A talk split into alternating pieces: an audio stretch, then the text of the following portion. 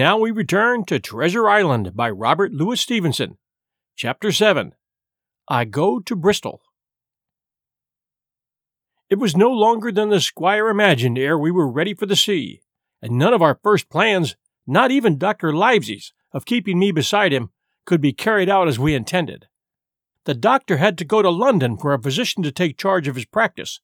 The squire was hard at work at Bristol, and I lived on the Hall under the charge of old Redruth, the gamekeeper, almost a prisoner, but full of sea dreams and the most charming anticipations of strange islands and adventures. I brooded by the hour together over the map, all the details of which I well remembered. Sitting by the fire in the housekeeper's room, I approached that island in my fancy from every possible direction. I explored every acre of its surface, I climbed a thousand times to that tall hill they call the Spyglass, and from the top enjoyed the most wonderful and changing prospects. Sometimes the isle was thick with savages, with whom we fought, sometimes full of dangerous animals that hunted us. But in all my fancies, nothing occurred to me so strange and tragic as our actual adventures. So the weeks passed on, till one fine day there came a letter addressed to Dr. Livesey with this addition to be opened, in the case of his absence, by Tom Redruth or young Hawkins. Obeying this order, we found, or rather I found, for the gamekeeper was a poor hand at reading anything but print, the following news. Old Anchor Inn, Bristol, March 1. Dear Livesey, as I do not know whether you are at the Hall or still in London, I send this in double to both places. The ship is bought and fitted. She lies at anchor, ready for sea. You never imagined a sweeter schooner. A child might sail her. Two hundred tons. Name? Hispaniola. I got her through my old friend Blandly, who has proved himself throughout the most surprising trump. The admirable fellow literally slaved in my interest, and so, I may say, did everyone in Bristol as soon as they got wind of the port we sailed for, meaning treasure. Redruth, said I, interrupting the letter, Dr. Livesey will not like that. The squire has been talking after all. Well, who's a better right? growled the gamekeeper. A pretty rum go if Squire ain't to talk for Dr. Livesey, I should think. At that, I gave up all attempts at commentary and read straight on. Blandly himself found the Hispaniola, and by the most admirable management got her for the merest trifle. There is a class of men in Bristol monstrously prejudiced against Blandly. They go the length of declaring that this honest creature would do anything for money, that the Hispaniola belonged to him, and that he sold it to me absurdly high, the most transparent calumnies. None of them dare, however, to deny the merits of the ship. So far, there was not a hitch. The workpeople, to be sure, riggers and what not, were most annoyingly slow, but time cured that. It was the crew that troubled me. I wished a round score of men, in case of natives, buccaneers, or the odious French, and I had the worry of the deuce itself to find so much as half a dozen, till the most remarkable stroke of fortune brought me the very man that I required. I was standing on the dock when, by the merest accident, I fell in talk with him. I found he was an old sailor, kept a public house, knew all the seafaring men in Bristol, had lost his health ashore, and wanted a good berth as cook to get to the sea again. He had hobbled down there that morning, he said, to get a smell of the salt. I was monstrously touched. So would you have been, and out of pure pity I engaged him on the spot to be the ship's cook. Long John Silver he is called, and has lost a leg, but that I regarded as a recommendation, since he lost it in his country's service under the immortal Hawke. He has no pension, Livesey. Imagine the abominable age we live in. Well, sir, I thought I'd only found a cook, but it was a crew I had discovered. Between Silver and myself, we got together in a few days a company of the toughest old salts imaginable. Not pretty to look at, but fellows, by their faces, of the most indomitable spirit. I declare we could fight a frigate. Long John even got rid of two out of the six or seven I had already engaged. He showed me in a moment that they were just the sort of freshwater swabs we had to fear in an adventure of importance. I'm in the most magnificent health and spirits, eating like a bull, sleeping like a tree. Yet I shall not enjoy a moment till I hear my old tarpaulins tramping round the capstan. Seaward ho! Hang the treasure! It's the glory of the sea that's turned my head. So now, Livesey, come post. Do not lose an hour if you respect me. Let young Hawkins go at once to see his mother with Redruth for a guard, and then both come full speed to Bristol. Signed, John Trelawney. Postscript. I did not tell you that Blandly, who, by the way, is to send a consort after us if we don't turn up by the end of August, had found an admirable fellow for sailing master, a stiff man, which I regret, but in all other aspects a treasure. Long John Silver unearthed a very competent man for a mate, a man named Arrow. I have a boatswain who pipes, Livesey, so things shall go man o' war fashion on board the good ship Hispaniola. I forgot to tell you that Silver is a man of substance.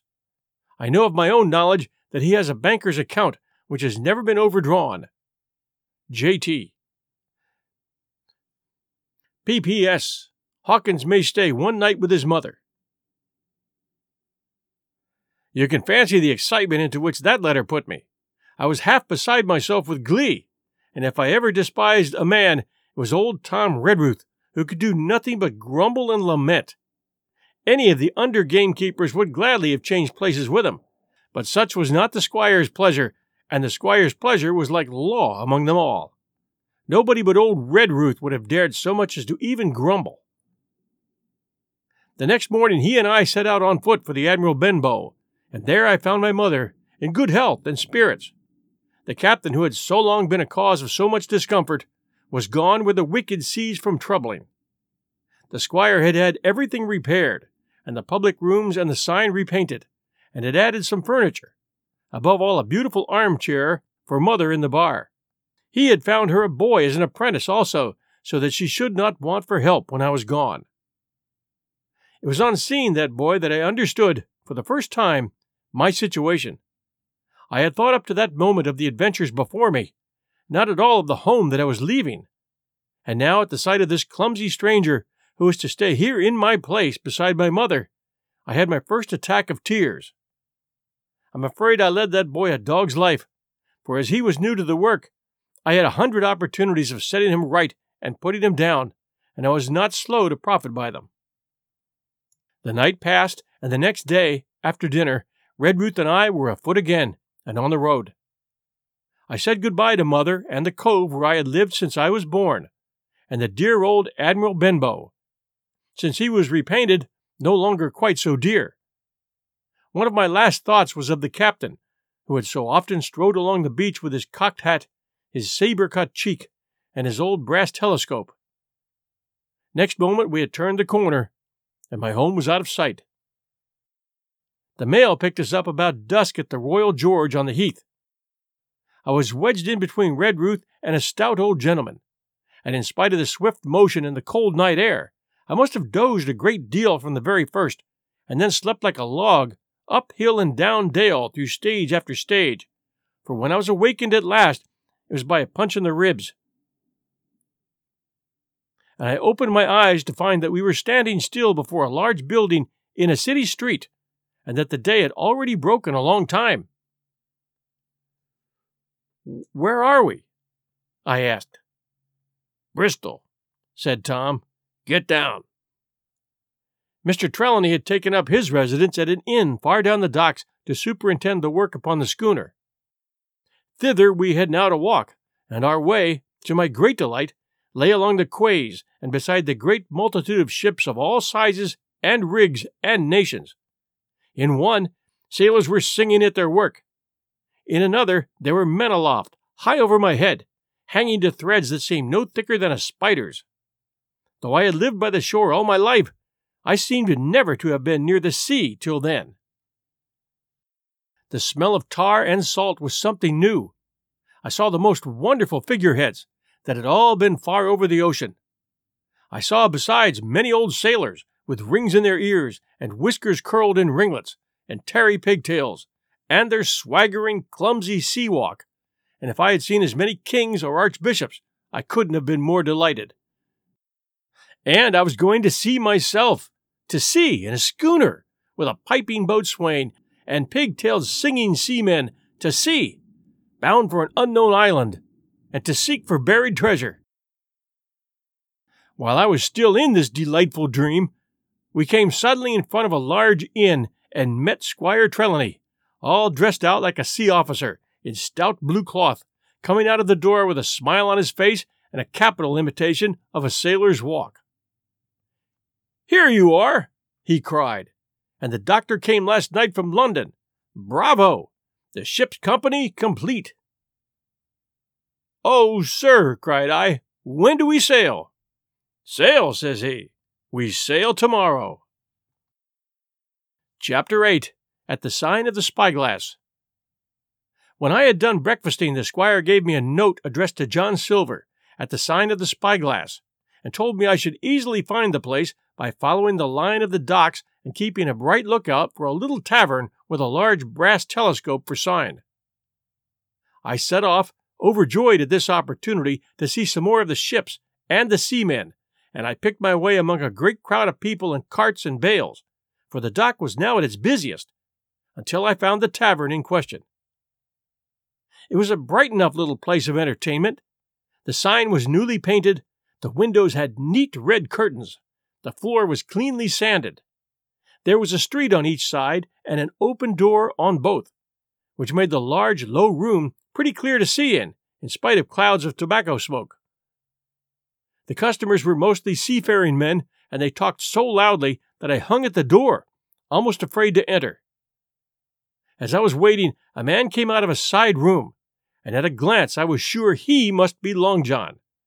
His left leg was cut off close by the hip, and under the left shoulder he carried a crutch, which he managed with wonderful dexterity, hopping about upon it like a bird. He was very tall and strong, with a face as big as a ham, plain and pale, but intelligent and smiling. Indeed, he seemed in the most cheerful spirits, whistling as he moved about among the tables, with a merry word or a slap on the shoulder for the more favored of his guests. Now, to tell you the truth, from the very first mention of Long John in Squire Trelawney's letter, I had taken fear in my mind that he might prove to be the very one legged sailor whom I had watched for so long at the old Benbow. But one look at the man before me was enough. I had seen the captain and Black Dog and the blind man, Pew, and I thought I knew what a buccaneer was like a very different creature, according to me, from this clean and pleasant tempered landlord. I plucked up courage at once, crossed the threshold, and walked right up to the man where he stood, propped on his crutch, talking to a customer. Mr. Silver, sir? I asked, holding out the note. Yes, my lad, said he. Such is my name, to be sure. And who might you be? And then he saw the squire's letter, he seemed to me to give something almost like a start. Oh, said he, quite loud, and offering his hand. I see. You are our new cabin boy. Pleased I am to see you. And he took my hand in his large, firm grasp. Just then, one of the customers at the far side rose suddenly and made for the door. It was close by him, and he was out in the street in a moment. But his hurry had attracted my notice, and I recognized him at a glance it was the tallow faced man wanting two fingers who had come first to the Admiral Benbow. Stop him! I cried. It's Black Dog! I don't care two coppers who he is, cried Silver, but he hasn't paid his score. Harry, run and catch him. One of the others who was nearest the door leaped up and started in pursuit. If he were Admiral Hawke, he'll still pay his score, cried Silver, and then, relinquishing my hand, Who did you say he was? he asked. Black what? Dog, sir, said I. Has Mr. Trelawney not told you of the buccaneers? He was one of them. In my house, cried Silver. Ben, run and help Harry. One of those swabs, was he? Was that you drinking with him, Morgan? Step up here. The man whom he called Morgan, an old gray haired, mahogany faced sailor, came forward pretty sheepishly, rolling his quid. Now, Morgan, said Long John very sternly, you never clapped your eyes on that black dog before, did you?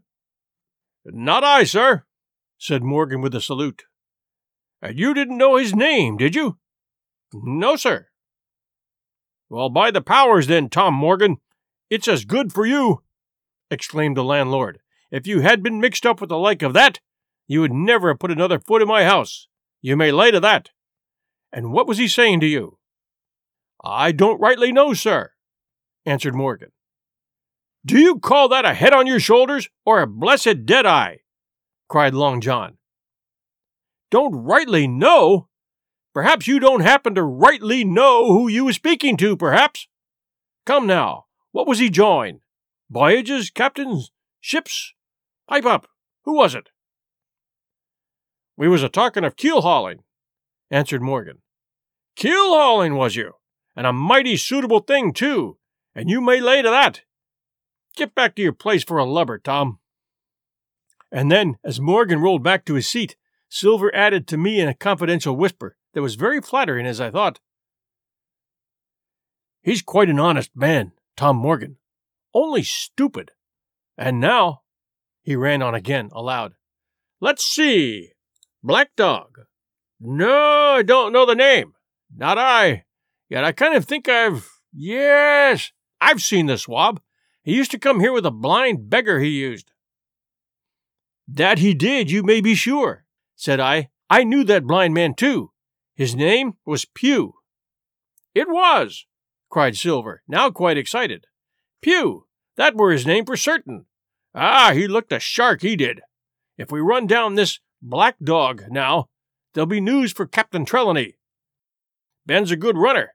Few seamen run better than Ben. He should run him down, hand over hand, by the powers. He talked of keel hauling, did he? I'll keel haul him. All the time he was jerking out these phrases, he was stumping up and down the tavern on his crutch, slapping tables with his hand, and giving such a show of excitement as would have convinced an old Bailey judge or a Bow Street runner. My suspicions had been thoroughly reawakened on finding Black Dog at the spyglass, and I watched the cook narrowly. But he was too deep and too ready and too clever for me, and by the time the two men had come back out of breath and confessed that they'd lost the track in a crowd and been scolded like thieves, I would have gone bail for the innocence of Long John Silver. See here now, Hawkins, said he. Here's a blessed hard thing on a man like me now, ain't it? There's Captain Trelawney. What's he to think? Here I have this confounded son of a Dutchman sitting in my own house drinking of my own rum. Here you comes and tells me of it plain. And here I let him give us all the slip before my blessed deadlights. Now, Hawkins, you do me justice with the captain. You're a lad, you are, but you're as smart as paint. I see that when you first come in. Now, here it is. What could I do with this old timber I hobble on? When I was an A.B. master mariner, I'd have come up alongside him, hand over hand, and broached him into a brace of old shakes. I would. But now. And then all of a sudden he stopped, and his jaw dropped as though he'd remembered something. The score! he burst out. Three goes a rum! Why, shiver me timbers, if I hadn't forgotten my score! and falling on a bench, he laughed until the tears ran down his cheeks. I couldn't help joining, and we laughed together, peal after peal, until the tavern rang again. Why, what a precious old sea calf I am! he said at last, wiping his cheeks. You and me should get on well, Hawkins, for I'll take my Davy I should be rated ship's boy. But come now, stand by to go about. This won't do. Duty is duty, messmates, I'll put on my old cockerel hat and step along of you to Captain Trelawney and report this here affair. For mind you, it's serious, young Hawkins, and neither you nor me's come out of it with what I should make so bold as to call credit. Nor you neither, says you, not smart. None of the pair of us smart. But dash my buttons, that was a good un about my score. And he began to laugh again, and that so heartily that though I didn't see the joke as he did, I was again obliged to join him in his mirth.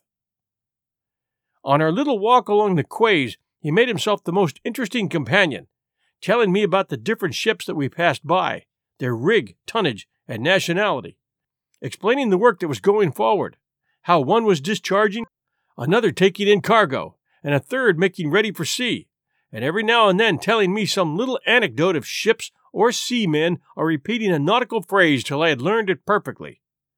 I began to see that here was one of the best possible shipmates.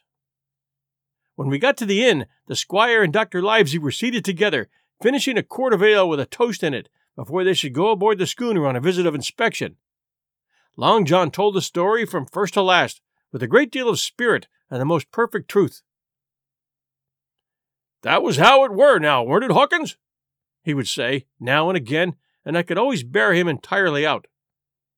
The two gentlemen regretted that Black Dog had got away, but we all agreed there was nothing to be done, and after he had been complimented, Long John took up his crutch and departed.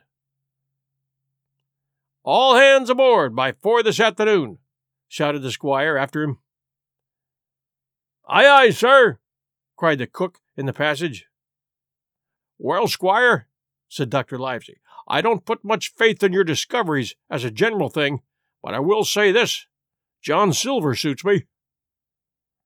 The man's a perfect trump, declared the squire.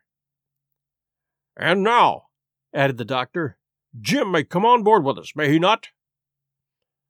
To be sure he may, says Squire. Take your hat, Hawkins, and we'll see the ship.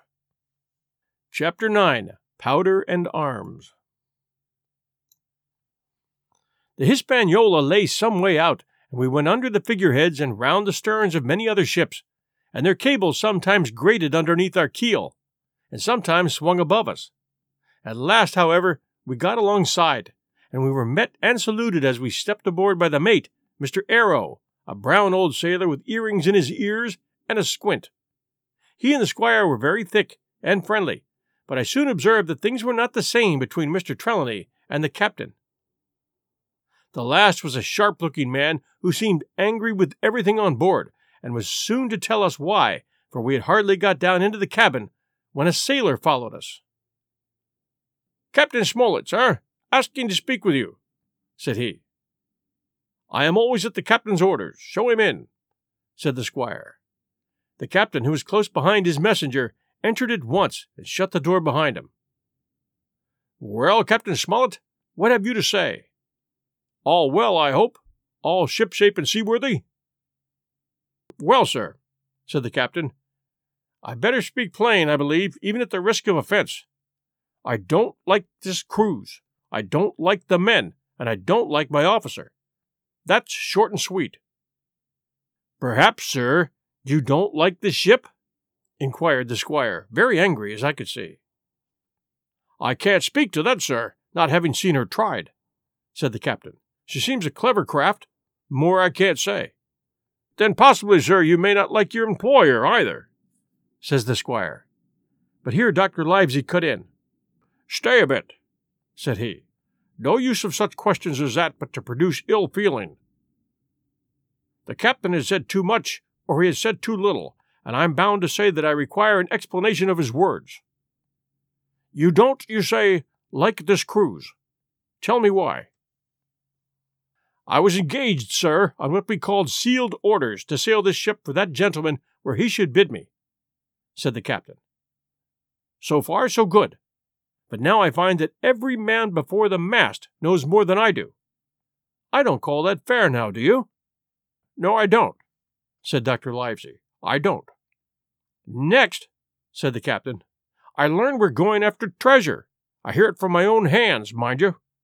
Now, treasure is ticklish work. I don't like treasure voyages on any account, and I don't like them, above all, when they are secret and when, begging your pardon, Mr. Trelawney, the secret has been told to the parrot. Silver's parrot? asked the squire. It's a way of speaking, said the captain. Blabbed, I mean. It's my belief neither of you gentlemen know what you're about, but I'll tell you my way of it, life or death, and a close run. That is all clear, and I dare say true enough, replied Dr. Livesey. We take the risk, but we are not so ignorant as you believe us. Next, you say you don't like the crew. Are they not good seamen? I don't like them, sir, returned Captain Smollett. I think I should have had the choosing of my own hands, if you go to that. Perhaps you should, replied the doctor. My friend should perhaps have taken you along with him, but the slight, if there be one, was unintentional. And you don't like Mr. Arrow? I don't, sir. I believe he's a good seaman, but he's too free with the crew to be a good officer. A mate should keep himself to himself, shouldn't drink with the men before the mast. Do you mean he drinks? cried the squire. No, sir, replied the captain, only that he's too familiar. Well, now, and the short and long of it, captain? asked the doctor. Tell us what you want. Well, gentlemen, are you determined to go on this cruise? Like iron, answered the squire. Very good, said the captain. Then, as you heard me very patiently, saying things that I could not prove, hear me a few words more. They are putting the powder and the arms in the forehold. Now, you have a good place under the cabin. Why not put them there? First point. Then you are bringing four of your own people with you, and they tell me some of them are to be berthed forward. Why not give them the berths here beside the cabin? My second point. Any more? asked Mr. Trelawney. One more, said the captain. There's been too much blabbing already. Far too much, I agree, said the doctor. I'll tell you what I've heard myself, continued Captain Smollett. That you have a map of an island, and that there's crosses on the map to show where treasure is, and that the island lies. And then he named the latitude and longitude exactly. I never told that, cried the squire, to a soul. The hands know it, sir, returned the captain. Livesey, that must have been you or Hawkins, cried the squire. It doesn't much matter who it was, replied the doctor, and I could see that neither he nor the captain paid much regard to Mr. Trelawney's protestations. Neither did I, to be sure. He was so loose a talker. Yet in this case, I believe he was really right, and that nobody had told the situation of the island. Well, gentlemen, continued the captain, I don't know who has this map, but I make it a point. It shall be kept secret even from me and Mr. Arrow. Otherwise, I would ask you to let me resign. I see, said the doctor. You wish us to keep this matter dark and to make a garrison of the stern part of the ship, manned with my friend's own people, and provided with all the arms and powder on board. In other words, you fear a mutiny. Sir, said Captain Smollett, with no intention to take offense, I deny your right to put words into my mouth. No captain, sir, would be justified in going to sea at all if he had ground enough to say that. As for Mr. Arrow, I believe him thoroughly honest. Some of the men are the same. All may be for what I know. But I am responsible for the ship's safety and the life of every man jack aboard of her. I see things going, as I think, not quite right. And I ask you to take certain precautions or let me resign my berth. And that's all. Captain Smollett, began the doctor with a smile, did you ever hear the fable of the mountain and the mouse? You'll excuse me, I dare say, but you remind me of that fable. When you came in here, I stake my wig. You meant more than this. Doctor, said the captain, you are smart. When I came in here, I meant to get discharged. I had no thought that Mr. Trelawney would hear a word. No more I would, cried the squire. Had Livesey not been here, I should have seen you to the deuce. As it is, I have heard you. I will do as you desire, but I think the worse of you. That's as you please, sir, said the captain. You'll find I do my duty. And with that, he took his leave. Trelawney, said the doctor, contrary to all my notions, I believe you have managed to get two honest men on board with you. That man and John Silver. Maybe Silver, if you like, cried the squire. But as for that intolerable humbug, I declare I think his conduct unmanly, unsailorly, and downright un English. Well, says the doctor, we shall see. When we came on deck, the men had begun already to take out the arms and powder, yo ho hoing at their work, while the captain and Mr. Arrow stood by superintending. The new arrangement was quite to my liking. The whole schooner had been overhauled. Six berths had been made astern out of what had been the after part of the main hold, and this set of cabins was only joined to the galley and forecastle by a sparred passage on the port side. It had been originally meant that the captain, Mr. Arrow, Hunter, Joyce, the doctor, and the squire were to occupy these six berths. Now, Redruth and I were to get two of them, and Mr. Arrow and the captain were to sleep on deck in the companion, which had been enlarged on each side till you might almost have called it a roundhouse. Very low it was still, of course, but there was room to swing two hammocks, and even the mate seemed pleased with the arrangement. Even he, perhaps, had been doubtful as to the crew, but that's only guess, for as you shall hear, we had not long the benefit of his opinion. We were all hard at work, changing the powder in the birds when the last man or two, and Long John along with them, came off in a shore boat. The cook came up the side like a monkey for cleverness, and as soon as he saw what was doing, So ho, mates, says he. What's this? We're a changing of the powder, Jack, answers one. Why, by the powers, cried Long John, if we do, we'll miss the morning tide. My orders, said the captain shortly. You may go below, my man. Hands will want supper. Aye, aye, sir, answered the cook, and touching his forelock, he disappeared at once in the direction of his galley. That's a good man, Captain, said the doctor. Very likely, sir, replied Captain Smollett. Easy with that man, easy. He ran on to the fellows who were shifting the powder, and then suddenly observing me examining the swivel we carried amidships, a long brass nine. Here, you, ship's boy, he cried. Out of that! Off with you to the cook and get some work. And then, as I was hurrying off, I heard him say quite loudly to the doctor, I'll have no favorites on my ship. I assure you I was quite of the squire's way of thinking, and hated the captain deeply. Stay tuned next week for chapters 10, 11, and 12 of Treasure Island by Robert Louis Stevenson. And Apple listeners, please do take a break and send us a review at Apple. Thank you so much for listening, and we'll be back next week.